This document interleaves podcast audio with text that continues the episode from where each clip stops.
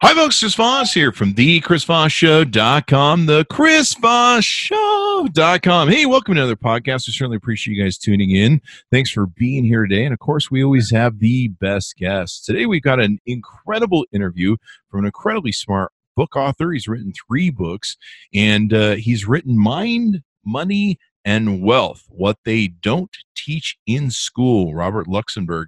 Robert, his bio, he's an accomplished businessman, speaker, author, and philanthropist. Uh, he was a Canadian swimming champion, a member of the Canadian national team, and leader of the Canadian contingent entailing 36 sports to one of the largest international sports games in the world.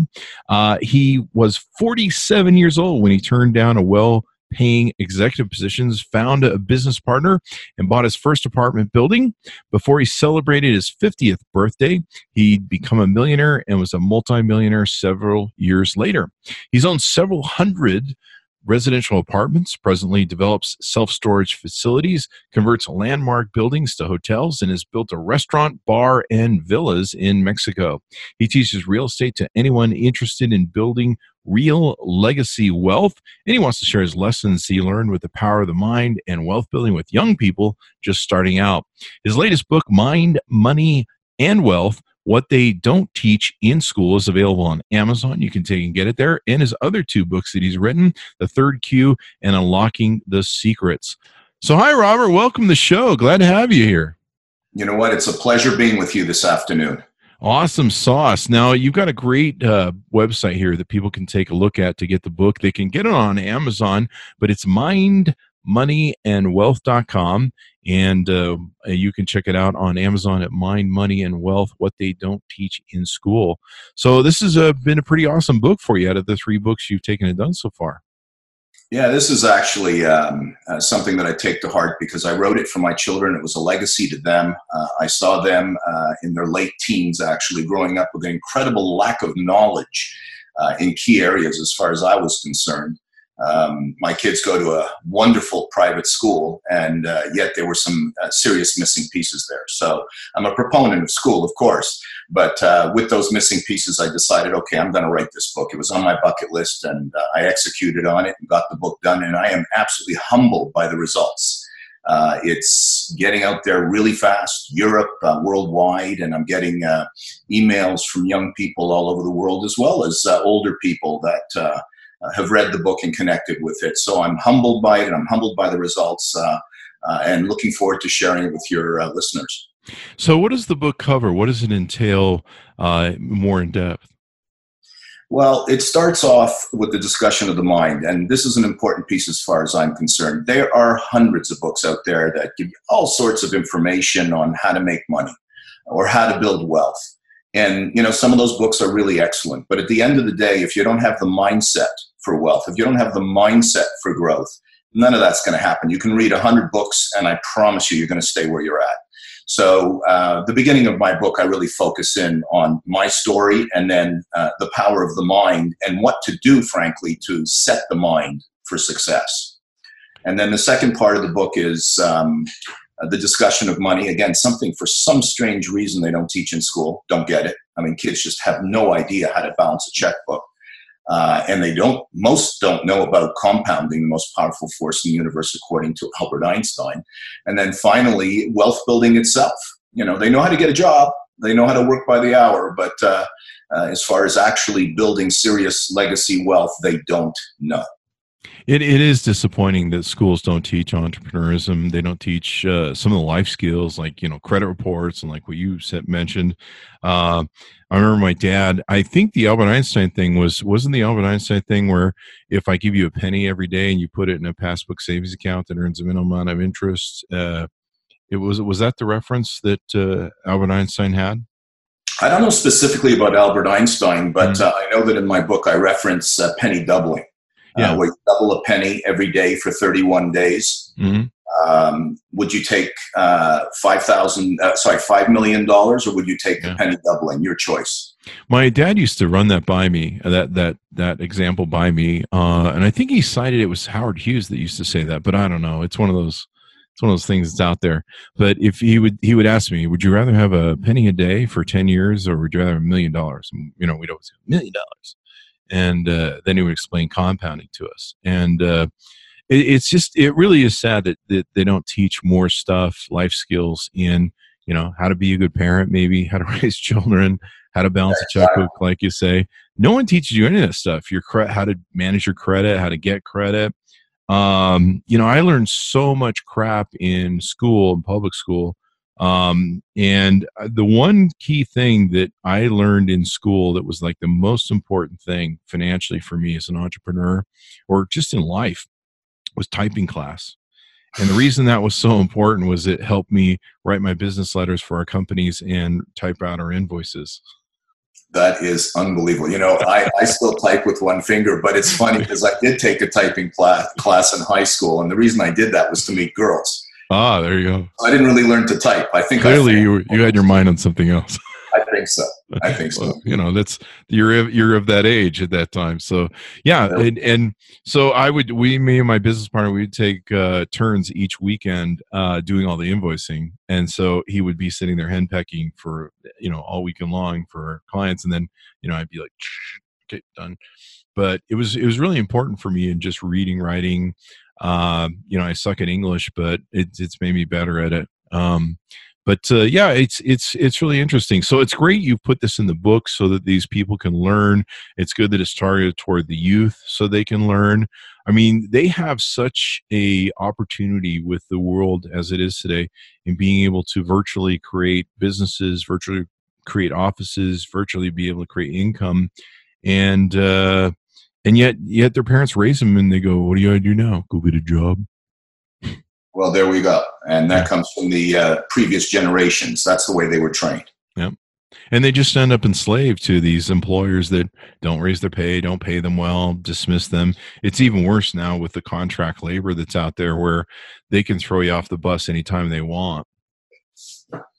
No, it's exactly true, and uh, and unfortunately, people seem to uh, put weight on uh, being paid by the hour. So they're being paid by their limited time, mm-hmm. and that is a huge error uh, for many different reasons. First of all, you know, the moments that you have in life are precious, uh, and who knows how long that'll last. I actually do a study in the book, uh, an analysis uh, near the end of the book, as to actually how much time you really have here.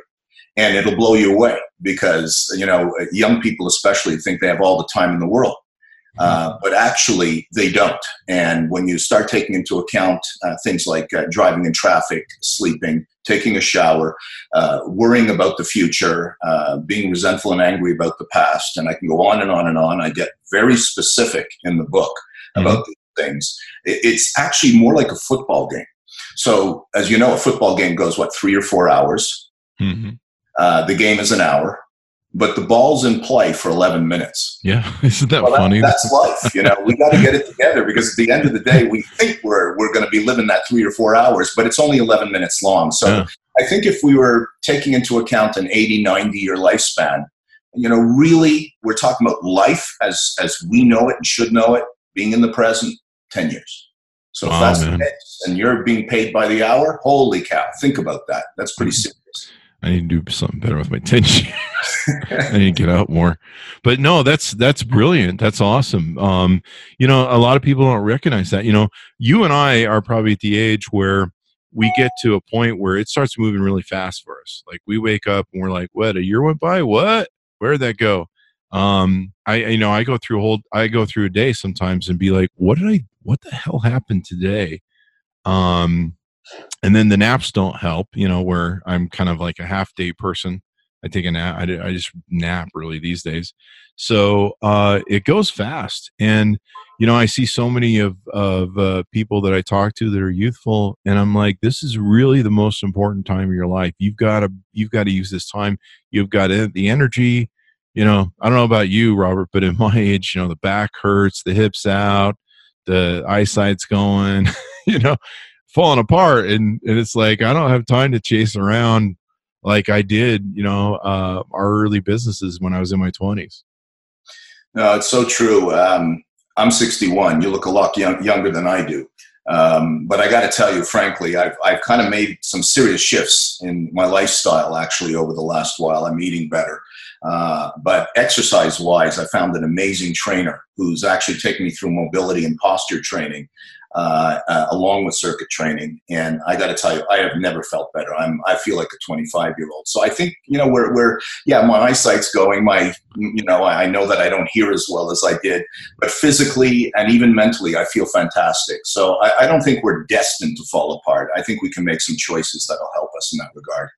And it helps if you're self employed too, because you have more time to do stuff. Like you and I have freedom to be able to do what we want in during a day and uh, so we can go work out we can you know kind of contemplate when you but when you're on that slave drive where you're you know you've got to wake up race to your work go through the you know hour or two hours of traffic um, and then do the and do the whole thing you know with the work and and then come home you're you're pretty much spent energy wise and uh, attention wise and most people just want to gel out at that point so they don't have a lot of time to work on uh, themselves, their lives, they're doing their own thing, and most most people don't think outside the box, which is probably a good reason for them to get your book. Yeah, I mean, there, there's no question about it. Most people are so incredibly limited by that quote unquote that box, and they live in that box. They don't even know what's outside of the box. And when they hear from individuals that have some ideas on how they can better their lives, but of course the information's out of the box, they go, "Well, you know, I live in this box. I'm staying right here." And I actually talk a lot about that in the book. Uh, I like to say that uh, the instructions on how to get out of your box are out of your box, and, and it's so true. Um, and you know, and, and the other issue is money. It's, a, it's such an interesting topic. Uh, I talk to so many different generations, people that are religious, non-religious, different religions, and when you talk about money, I seem to get uh, a similar reaction to it. Well, you know, money's not that important. You know, health is more important, or or this is more important. You're overly focused on money. And this is a key issue as far as I'm concerned because I totally disagree. And I think people need, need to take a step back, especially those that react that way, because I notice those that react that way uh, in a negative way about money uh, uh, usually need it. they mm-hmm. usually don't have a lot. And my attitude towards money is simple it's a limb, it's one of your limbs. Okay, you need, and you have one for relationships. You have one for, you know, the love of your life, your children. You need one for health uh, these are limbs, they're important piece of life, and guess what? Money is one of them. Uh, I think money is spiritual, to be honest with you. Um, the more of it that you have, the more people you can help. You know, people need to take, you know, really take a step back and think about that one. It gives you the freedom to do the things you want to do. And hopefully you'll be able to be creative and do the things that you were born to do or you're passionate about. But the more money you have, the more people you can help. And you can take a look at Gates, you can take a look at Buffett, you can take a look at Branson, these guys, you know, they inject huge, huge sums of money into various charities throughout the world. They're doing their best with all this money that they've made, and from what I hear, the majority of it to help the world to make it a better place. So, if that's the case, why is money a bad thing? You, know, you, you got to think about that. Yeah, a lot of people have hangups about money. I mean, sometimes it starts as early as a uh, as a child. Your parents always tell you, "You're at the store. Hey, mom, can I buy this?" And they go, "We don't have enough money." Uh, and then you know there's a lot of sometimes dedication negative connotations that you're raised with like your parents will tell you like my father used to always say i used to say hey dad look at that bmw and he drove a vw i never thought of those two so anyway i'd say hey look at that bmw or the mercedes and he'd say well the bank owns it and that he got away with that for a couple years and then finally i asked him one day i go what does it mean dad when the bank owns it and he goes, Well, they have a loan and they make the payments. And I go, So you don't do that with your car? And he goes, No, I I make payments to the bank. So I'm like, Well, the bank owns your car too, your VW. So how are they different? yeah. And I kind of got him. I kind of got him in in the in the thing. But I mean, this was something you know that I was picking up through the program and my parents and and their attitudes about money, and certainly you know it, it's really tragic that that you know I, have I've talked to some of my other fr- families that run uh, that have kids and said you know you need to start having your kid think about some other things other than just getting a job and unfortunately they they can't understand my world your world and um, all they all they know is you show up for a job you get your paycheck and you pray to you know pray till friday and and then you get it and and then you, it's gone again after taxes yeah, and that's a big one. I mean, that most people don't even understand. You know, it's funny because they they think that they're going towards this secure place, Mm-hmm. You know, place they're going to wake up exactly the same time every morning. They're going to the same job. They're going to get their paycheck and all as well. The truth is, times have changed. Mm-hmm. Uh, as you well know, uh, you know your jobs are insecure. Uh, companies are going uh, offshore. Uh, they're going online. Uh, your job may not be there tomorrow. Pension plans are falling apart. Um, and, and frankly, when you're tied, when you're shackled to a job where you're working by the hour, if you think about it, you're not really secure at all and now you're just hoping that there's going to be enough money left for you to retire, quote unquote. By the way, I hate that word. I just want you to know it's a, a pet peeve of mine. The Retirement sucks. Uh, the right word is refire. They've done study after study. People that have retired, usually physically and mentally, just literally go straight downhill. Oh yeah, they die within what is it, one to three years if they don't find something to do. Yeah, and, and I, I mean, I don't mind at the end of the day if you want to use the word refire. So, in other words, switch, okay, you're, you're leaving this job, you're leaving this company, you're leaving whatever it is that you're doing, switch over and do something else. Keep yeah. at never stop. This bit with, you know, I'm going to retire in some community in Miami and I'm going to swim every day and do yoga, and that's the end of that. That's the beginning of the end if, if you take that attitude. Um, you know, you, you really got to get it together in that regard. Uh, so coming back to this, their, their expectations are that they're going to have, or their hope is that they're going to have enough money to retire. And the truth is, more and more now, that's not the case. So people got to mm-hmm. really put some thought into, you know, where this money's going to come from. Uh, not just for then. That's the other part. What about living well now? Why wait till then? You know, this so-called retirement to live a good life. And uh, I, I think that that's where people need to take a step back and think about it. And that's all I kind of ask people to do. In my book, I talk about a lot of reasons why they got to take what I have to say seriously, and they're really good reasons. But at the end of the day, the alternative is not good. Mm-hmm. And and uh, yeah, a lot of people pass away uh, very early on. I love the mantra, and I, I this is my rule too. Uh, I love the mantra of Warren Buffett, and he says, uh, "I'll retire about seven years after I die." There we go. I love it too. And you know that guy. That's a guy that people should admire and watch. Yeah, and and and he espouses a lot of what you talk about in your book: investments, uh, you know, fast track to freedom. Uh, you've got a great graphic here that I'm looking at on mindmoneyandwealth.com. You can also find his book, Mind, Money, and Wealth, on Amazon.com. Uh, and you got a great thing here about uh, the difference between uh, working hard and working smart.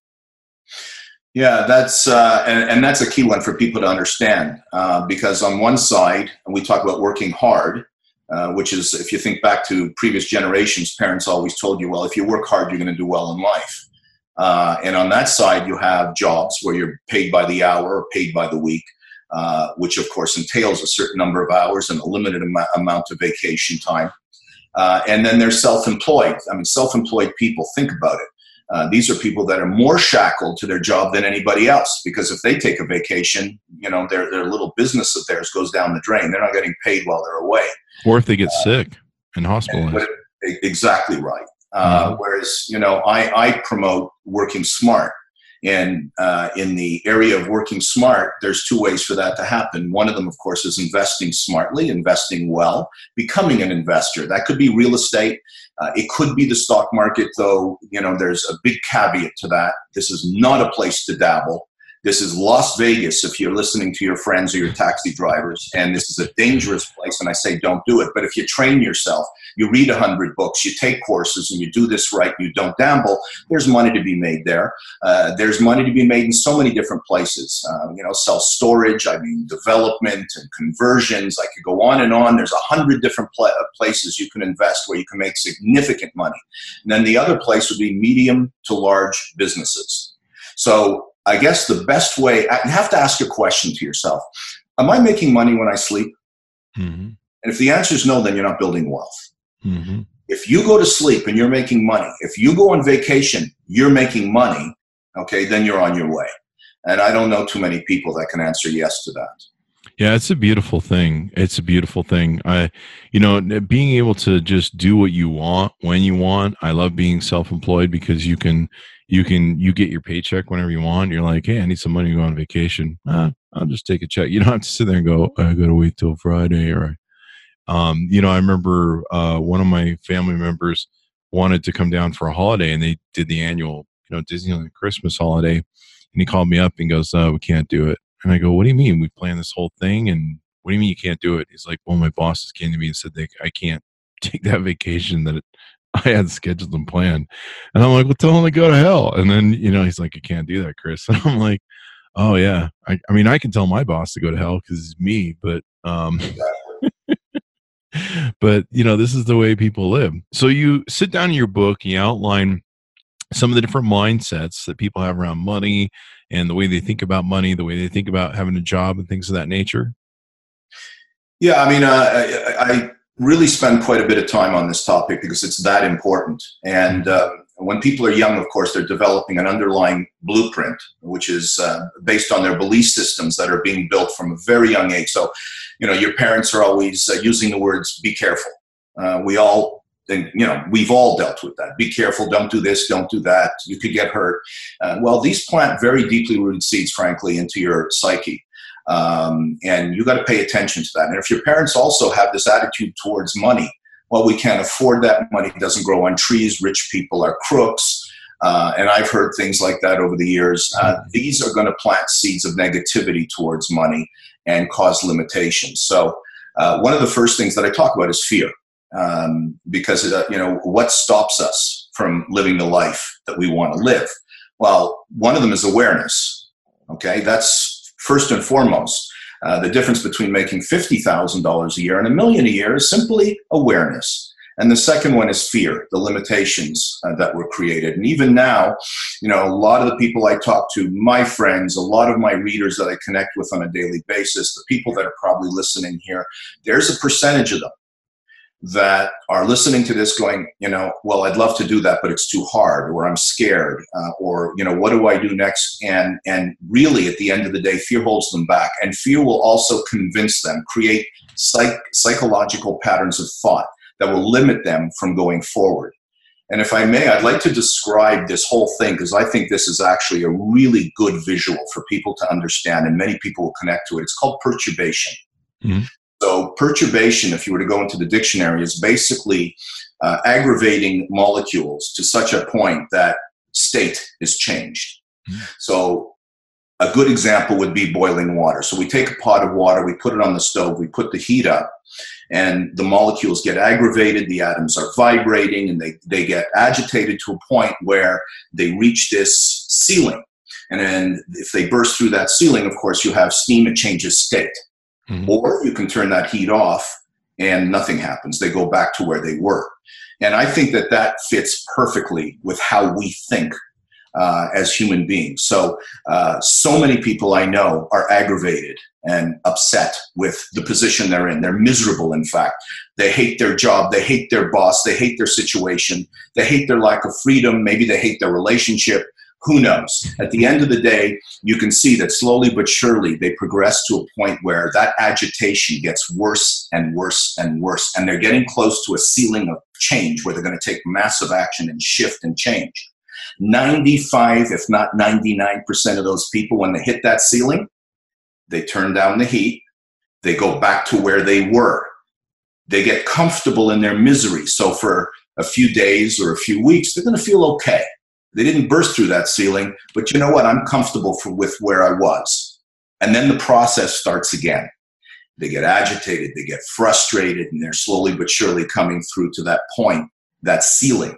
And they're going to have that choice again. Well, I suggest highly that when your listeners and people in general terms get to that ceiling, that they burst through that ceiling. They go through it, they put fear aside, and they get through it to the next level because what is going to happen is they will never go back. Once they burst through that ceiling to the next level, whatever that may be, maybe starting a business on the side, maybe buying a piece of real estate, maybe changing the relationship, whatever it is that they're doing to get a better life, they will never go back now. They're now in, in kind of the next stage of that little graph, that perturbation period. And by the way, they're going to, they, if they burst through, they'll do this again mm-hmm. to the next level and the next level. And eventually they're going to look back, they're going to be multimillionaires, living a wonderful life of freedom with great relationships and great health. But that's only going to happen if they burst through that ceiling. Guess what? It's uncomfortable, Chris. It's really uncomfortable. You got to get out of your comfort zone. But isn't it wonderful to be uncomfortable and really, really rich and free? Yeah, yeah. yeah. It's, it's, it's actually kind of comfortable it goes down to it. but you have different levels of that where you need to blow out and move up to the next level, add the next business or add the next 100%. investment or whatever the case may be. We we start over three different companies at one point in time, and then we just kept adding more corporations or loaning money or investing, and um, yeah, we just you, you get you, you got to keep going to the next level, and um, yeah, it's interesting how people they operate in that kind of thermostat. I think I heard Tony Robbins talk about it how it's kind of like a thermostat and they just kind of stay in that range and sometimes they get sick of everything and and uh, but until you actually decide to do something about it nothing's really going to change no, you're you're 100% right. You have to make that decision, that choice, and and take massive action action on it. I mean, uh, you know, I followed a lot of these great mentors out there. Tony Robbins is certainly one of them. T. Harv Eker's another. Canfield and uh, John Kehoe and all these guys, and they profess the same thing. Uh, the, the concept of the thermostat, actually, I talk about it in the book. I think it's brilliant. Uh, you know, the blueprint. We all have a blueprint for money. Comes from our childhood, our you know our our schools, our friends uh, we have a blueprint for relationships. We have a blueprint for health. Uh, and, and it's evident. You have to just pay attention to it. And once you see what that blueprint is, this is the coolest part of it. Once you recognize you have a blueprint, and if you don't like that blueprint, you can change it. Mm-hmm. But you got to first recognize that you have these belief systems that are driving your behavior, that are driving your thought patterns. Unfortunately, most people won't do that. But the minute you take that step back and say, holy shit. I was i was brought up wrong when it comes to money. Mm-hmm. well guess what? That's the thermostat you were talking about. Yeah. because you know maybe they were brought up that $50000 a year is a good thing. Work really really hard and maybe one day you'll retire. Well guess what? That that sticks. Mm-hmm. and, and that's how they're going to function. That's how they're going to behave. That's how their decisions are going to be made the rest of their lives. And by the way more often than not they pass it on to their children unfortunately yeah. So if you recognize the blueprint that you had, and I had a blueprint of scarcity, I got to tell you, you know, at, at, the age of 47, you know, I, I, considered myself a pretty smart guy. And, mm-hmm. you know, here I was, a VP, a senior VP of all these companies, and I thought I was doing well, but I had nothing to show for it. And at the age of 47, I kind of looked in the mirror and I said, oh my God, something's wrong here. Humble yourself, I said to myself. I took a step back and I, I literally said no to a job offer that I had to run US operations for a company in, in Canada and uh, literally started from scratch, from the ground up with very little money. Mm-hmm. Three kids and a, and a wife at home to take wow. care of. And okay? you're not at an age where you usually want to be starting over. Yeah. Well, uh, 47, actually, you know, I'm, I'm hoping people will start at an earlier age. This book is actually targeted at young people. Mm. Uh, you know, there's no there's no expiry date to success, and so at the age of 47, you know, I made a decision to change my life because I had this underlying blueprint of scarcity that was limiting me from getting to where I wanted to be. And I'll tell you, I was miserable. I mean, I was just so uncomfortable with the fact that, you know, where's the money? Where's the wealth? I mean, I, I would, I really expected to be a very wealthy man at the age of 47, and I wasn't. Yeah. I was just a very sad camper. And you're probably spending your life working for other people, making them wealthy. That's exactly right. And you know, you depend on these companies. Maybe you got stock options. So now you're depending on them to make the right decision so that if the company is doing really, really well, well, maybe you'll make some money on the stock options. And in, you know, in my case, three out of three, uh, the companies did not do what they were supposed to do. So I walked away, uh, you know, after tax with just making a living, but absolutely not building wealth. Mm-hmm. And that's what hit me hard. At the age of 47, I noticed that there was a trend going on in my life. And that trend was not a good trend. I mean, I was going to be one of those guys just praying that I could have enough money to retire, so to speak. Mm-hmm. Um, so, what were some of the steps you went into? Give us some examples of what you decided to do, what started working for you, and maybe some investments or what businesses you started and things.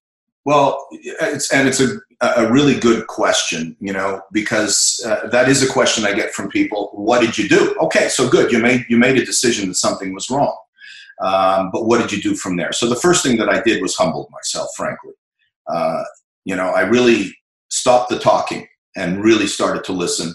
Uh, I went on a rampage. I read 120 books. Wow. Uh, I read books on business. I read books on the mind. I read books that were motivational. I read books on sales. I read books on health. I just went crazy reading books. I basically said, You don't know what you don't know, and started to read and learn from the great mentors out there. um, you know, there's an old adage that success leaves tracks. And so I started following uh, these great mentors out there who were successful, are successful, and, and I was paying attention. The other thing that I did uh, is I went to seminars, courses, special camps. I went to some really, really good ones. Uh, seminars on uh, business for sure, marketing, uh, you know, Guerrilla Business School. I went to uh, Tony Robbins stuff. I, I, went on a rampage of seminars, different types of courses. Uh, I already come from a background of real estate, uh, mm-hmm. which is kind of ironic. Um, and that is that, you know, right out of university, I was doing real estate, but guess what I was doing? I was a salesman. I was making everybody else rich while I made a living and I was taxed and not building wealth while all these people around me who were buying these commercial buildings were becoming multimillionaires right in front of my eyes. And I missed it. Okay, that's the weird part of it. I missed all that. I couldn't figure it out. It didn't hit me. I didn't have a mentor explaining things to me. You know, so um, you know, I, I, I, really wanted to learn as much as I possibly could, and um, I, I, even went to something called um, Enlightened Warrior Training with T. Harv Eker. It was one of the the great camps that I went to. It kind of shook my world uh, where you're dealing with fears and your belief systems and your blueprints, and you're kind of shaking it up, uh, both intellectually uh, with theory uh, as well as actively, you know, doing different exercises and stuff. And you walk out of there a different person. Um, you know, I literally spent the next several years uh, doing anything I could to take fear and put it at bay. Now, you're always going to have fear there. You just need to learn how to manage it. So uh, I, I laid on a bed of nails when they broke a concrete block on my chest. I walked on broken glass. I swallowed fire. I walked on fire. Um, uh, I broke rebar with my neck with somebody else running at me with it. Uh, uh, and I skydived and I uh, bungee jumped and I did all these things. And I got to tell you, made a difference you know that, do you listen to this one? It's true. It's compulsory in my family for my children to skydive. Oh, it's, nice. It's, uh, the, the way university is compulsory, for me, it's a training ground. It's, it's a database builder. Mm-hmm. But so is so is skydiving. It's mm-hmm. help them as they get older um, to stretch out those walls that we as parents created. Yeah. Okay. We're they they're they're born unlimited, and, and as parents, we think we're doing a great job as we slowly create these walls around them of uh, you know, being careful and fear. I want the opposite for my children. And, and uh, actually, uh, two out of the three have already done their skydiving and they loved it. And one uh, is 16 years old, my daughter. She's going to be doing it uh, maybe even next week. I know some parents that want to throw their teenagers out of a plane, but I don't think it involves a parachute. But no, just kidding aside. There we go. Um, no, I think that's really good. You've got to. It's interesting. Uh, you know, my experience was uh, my parents moved around a lot when I was a kid, and so I got to see a lot of different cultures, a lot of different areas, a lot of different things. And um, I had a harder time when I moved to places that were uh, not as big cities after living in big cities and and having that sort of experience and mindset and that stretch if you will as you mentioned it uh, was really important. I think my parents i would have more fun jumping on a plane at, at uh, my early days than i would now but uh, it definitely stretches your mindset. It, it makes expands your mind it expands your reference points expands your library as you mentioned and uh, you've got more to play on and and i think your i think your expanse of what is possible for you is definitely widened uh, permanently. No, I, I, totally agree with you, and uh, um, and I think it's an important piece to uh, our growth. And you know, so I started with all of that. It was really about information, digesting that information, feeding that supercomputer up there, and saying, "Well, wait a minute, there's just a lot you don't know and you don't understand." So I was building awareness, but the other part was for sure dealing with the fear. Mm. Uh, and, and, people don't even realize how deeply rooted fear can be. I mean, mm. fear can affect you in so many different ways. Your decision making process, your closed mindedness can all come from fear fear of the unknown, fear of success, fear of failure. Feel of you know fear of making money or being rejected. I mean, I can go on and on. It's just mm-hmm. in, in every aspect of our lives. So if you can work on that, if you can work on your fear, uh, I think that that's going to be a step in the right direction. I'll give you an example. So here I am professing that you need to make a change. Think about it from my perspective. I was just I was just wined and dined by this company, and this is a true story, They took me to play golf. We had this wonderful dinner. All the executives toasted me and said, Welcome aboard. And here I was about to start with them. I'd be traveling a lot. I had three babies at home and a, and a wife. Uh, and I was on my way home actually from this event. And um, I had a chest pain. Mm. And it, you know, I, it wasn't a heart attack. I did pull over. Uh, and I knew it wasn't, it, there was something wrong. It wasn't a heart attack that was going on. Uh, I mean, later I figured it out. It was my, my mind, my body telling me something was wrong. Mm. Uh, but what was really interesting is at the moment I pulled over, there was a song on the radio, Cats in the Cradle by oh. Harry Chapin. I don't know if you remember that song. I do, yeah. Okay. Um, and it's really the story of this little boy who's asking to, his father to play with him. Mm-hmm. And the father, you know, nicely says, um, he's busy. I'm busy with this. I'm busy with work. But you know what? We're going to play soon, and we'll have a great time then, son. Mm-hmm. And this is repeated at the beginning. The son wants to play with dad, but he's never available. Mm-hmm. The second part of the song is the reverse now. Now the dad is older, the son is older, uh, has a family of his own, and the dad reaches out to the son and says, you know, hey son, uh, I'd love to get together with you. And the son says, you know, I'd love to, dad, but you know, I'm really busy, busy with this, with my kids, busy with work. Uh, you know, we'll have a good time then, dad. We'll get together at one point. And I cried like a baby when I heard that song in the car. So I was a wreck. I mean, you know, my chest was hurting, I'm crying, and I knew something was terribly wrong. Um, I talked about it with my uh, ex wife, my wife at the time. And um, that very morning, I called the CEO of the company and I said, I'm not coming in. I thank you very much for offering me the position, uh, but uh, I'm not coming in. It, uh, it's not going to work. And I tried to explain. At the time, he was extremely upset. Now he's a friend of mine. Uh, but you can understand, you know, he had hired his guy, and this guy saying, "I'm not coming to work." And I started from ground zero. Think wow. about it. ground zero. I didn't have. There was very little money, and I had three kids that needed me, and an ex-wife, mm. a wife at the time. And here I said no. This is wrong. This isn't working. I'm not going to make the same mistake again and I'm going to head in another direction. And the reason I tell this story is because we're talking about overcoming fear. Most people would not have done what I did. Um, I talked to many of them, so I know. Uh, it took a lot of courage. And I think that, um, you know, that's what it takes to be successful in life. It takes courage to take that step to be uncomfortable, to look for something better. And that's what I was doing. I wanted a better life. You know I, I understood you know i saw people around me getting sick some people dying. I understood how fragile my life was. Mm-hmm. uh, and i wanted to make this life the best it could be but i was on the wrong path.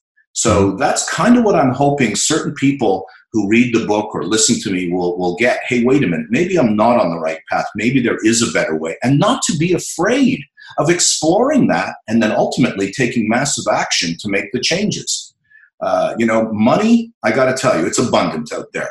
Okay, there's trillions and trillions and trillions of dollars. There's so many ways to make money. You can take any niche, any passion that you have, any idea, and do something online and make money. I mean, today more than ever before, I think that, you know, some people say it's harder. I actually think it's a lot easier today. There's so many tools out there that if you do it right, I mean, you can do it from, you know, the, the, the comfort of your own office or your own bedroom you can make a lot of money. Definitely. Uh, so I want people to get beyond that fear and understand they can do that and mm-hmm. better their lives. You gotta you gotta learn to think outside the box. And it's amazing how much our belief systems. One of my biggest challenges was is was and still is weight, uh, eating uh, habits, exercise, all that sort of good stuff. And uh, years ago, I popped through you know what you talked about, you know where you blow the thermostat, and I just got so sick of being overweight and out of shape. And uh, I was drinking, I think, 10 to 15 Mountain Dews a day. Oh my um, God. Just eating garbage food. Uh, and I just broke one day. And so I, I started, I said, screw it, no more pop. Um, and uh, I became vegan um, and wow. just started eating healthy. And then I started exploring all these belief systems that I'd set up. And some of it came from my parents. You know, my parents taught me, uh, you know, they, they meant well, but they taught me, you know, stuff like, oh, here, eating is a reward. So, oh, oh, you did good, Chris. Oh, you get a you get a candy bar, or you get a Coke, or you get you know some kind of crap that you really shouldn't be eating. Or finish the food on your plate, or you're not finish leaving. the food on their plate. It's a classic one. Yeah, that's a that's a total classic one. Uh, and so I started exploring all these belief systems about why I was eating the way I was, and I kind of did my own study. But yeah, I started I started realizing there were certain patterns of belief that I had that uh, you know finish your food. You've got to eat three meals a day. You've got to eat you know a certain amount of you know like they have that what is it the diet hierarchy or whatever the triangle pyramid of of food and nutrition. But you know coming back to entrepreneurism and stuff and business life and money we all have these different belief systems about all sorts of mm-hmm. different things that are self-limiting. And until we can get outside of that box and start looking at some you know why do i believe this? Why do i believe that why do i you know who who who made this rule that i just picked up one day and followed? And why do i believe it? And why am i following it? It doesn't make any sense? And so That's exactly right.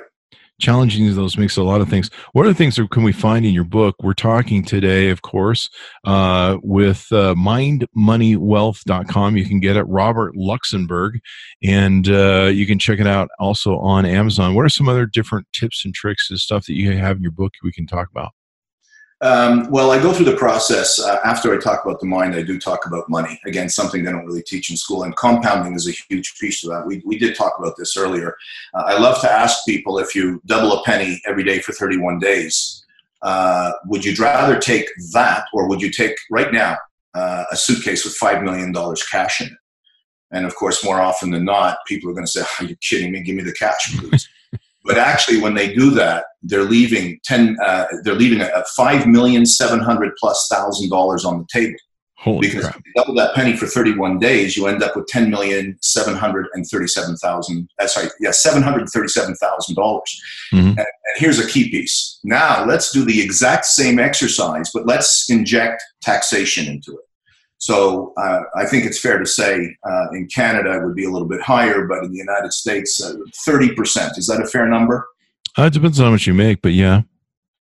Let's take 30% taxes you know from the one the first penny on the all the way down. Uh, i just said that if you didn't have taxes you'd end up with 10 million 700,000 plus.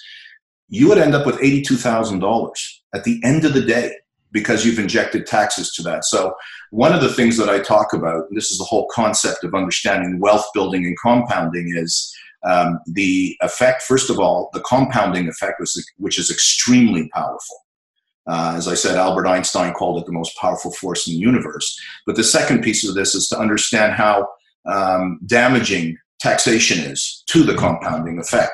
So the objective is, which is why I say, you know, you want to work smart, is to find investments and opportunities where you can defer taxes or reduce taxes. And uh, I talk about the fact you should really understand your own tax code.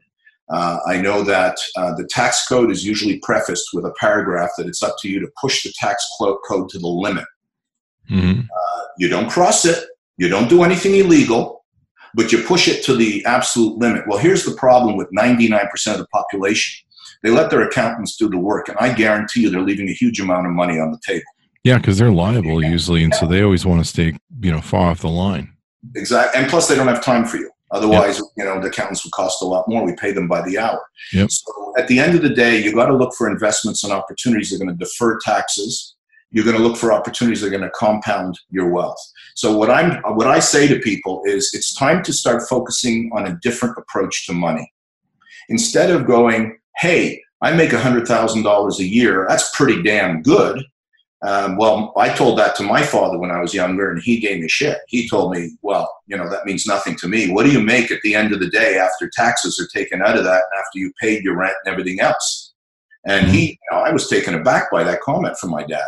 Well, what he was trying to tell me is that don't focus on you know that that um, income that you're making on an annual basis because it's misleading. So I think what you need to look is net at is net worth. What is your net worth? What are you worth today? You know, whether it be uh, you know your house, an apartment building that you own, investments that you own, maybe a 401k or an RRSP, um, whatever it is that you have accumulated in terms of wealth.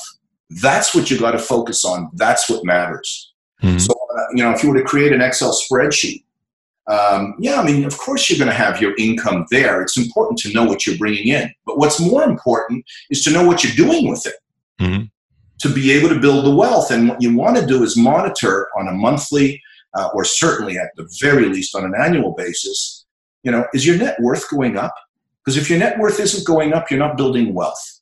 Mm-hmm. And that's one of the things I talk about in the book. Obviously, I get more specific about it. Mm-hmm. Um, Um, I even give spreadsheets to you know to to look at. But at the end of the day, I think it's a complete shift that's necessary here. People need to start looking at other things that maybe they weren't brought up on, and that is the ability to build wealth, to build your net worth. Because as you do that, if you're compounding, then you know 50,000 can turn to 500,000 can turn to 5 million actually pretty quickly. I became a multimillionaire you know and and and i'm, I'm not saying this to boast. I'm hmm. saying this because I, I did this from ground zero at the age of 47 and i was able to become a millionaire and then ultimately a multimillionaire in just a short few years. So if i could do it why can't other people do it? Mm-hmm. and of course i go into some of the ways you can do it in my book. And i do talk about real estate quite extensively Awesome sauce. So be sure to check it out. Go to mindmoneyandwealth.com. Uh, what they don't teach you in school is the name of the book. Uh, Robert Luxenberg. And uh, it's been wonderful to have you today. Anything more, Robert, we need to know about your book and all that good stuff? Well, uh, I am trying to get this book into the school systems now, both in Canada and the United States and beyond. Awesome. Uh, I have a lot of headmasters that have read it and uh, uh, have said this is a missing piece that it needs to get in there. Uh, mm-hmm. either way, I have a lot of young people reading it, and I have CEOs buying it for their employees to give to their children. Uh, I have uh, parents buying it for their children and then enjoying it themselves. So I highly suggest that people take a peek at it. Um, you can go to my website, which is mindmoneyandwealth.com, but certainly go to amazon.com. You can see hmm. the book there. It's available in audio, it's available as an ebook or just a regular book, and it's a good coffee table book if you want to call it that. And it's Mind, Money, and Wealth What They Don't Teach in School. That's awesome, and I highly recommend it. Uh, you know, I didn't go to college. I uh, started my first business when I was 18, and I've worked for myself all my life as a serial entrepreneur. Uh, teach your kids from an early age because it's so important. Whether it's it's a language they need to learn, and uh, once they get the entrepreneurial bug or the drug, as I like to call it, uh, it's hard to get rid of. But and they learn and they adapt, and and I got to tell you, being an entrepreneur, you learn to be self actualized really you you have to self actualize you have to become self responsible if you really want to teach your kids responsibility teach them to be an entrepreneur or at least give them the tools that they could do. Uh, and uh, uh, and certainly while they're young enough to be able to learn this stuff be able to get educated about this stuff where they're not uh, you know like you say with the song uh, you know the, the time to learn this stuff is when you're young and you're you're still in the nest. Once you're out of the nest and you're busy chasing your tail and you're trying to make a buck so you can you know have a car and have a place to sleep and then some uh, maybe some top ramen to eat at night uh, you know you're not you don't have time to read a book and go well uh, how do i how do be smarter? So i think it's great that parents share this with their children and i, I highly recommend that you know parents start preparing their kids more for uh, the future by being an entrepreneur because that's really where it's going to be at in the future. I, I, see us as a society where we're all entrepreneurs, we're all thinking, we're all our own think tanks, and we're sharing ideas back and forth with one another. Um, certainly, you know, it, it's it's it's a world where all the money is going more and more to the top people, and you're and everyone's just kind of slaving to help them build wealth, and they can do this as well. So go to mindmoneyandwealth.com, check it out, uh, order his book at amazon.com, Mind, Money, and Wealth What They Don't Teach You in School by Robert Luxenberg. It's been wonderful to have you, Robert. Thanks for being on the show. It's been a lot of fun. And thanks to my audience for tuning in. We certainly love and appreciate you. Be sure to refer the show to your friends, neighbors, relatives. Be sure to give the show a review if you would on iTunes, uh, Google Play, Spotify, geez, uh, like the 50 different places this is syndicated at. We certainly appreciate you guys tuning in. Thanks to my audience. We'll see you again next time.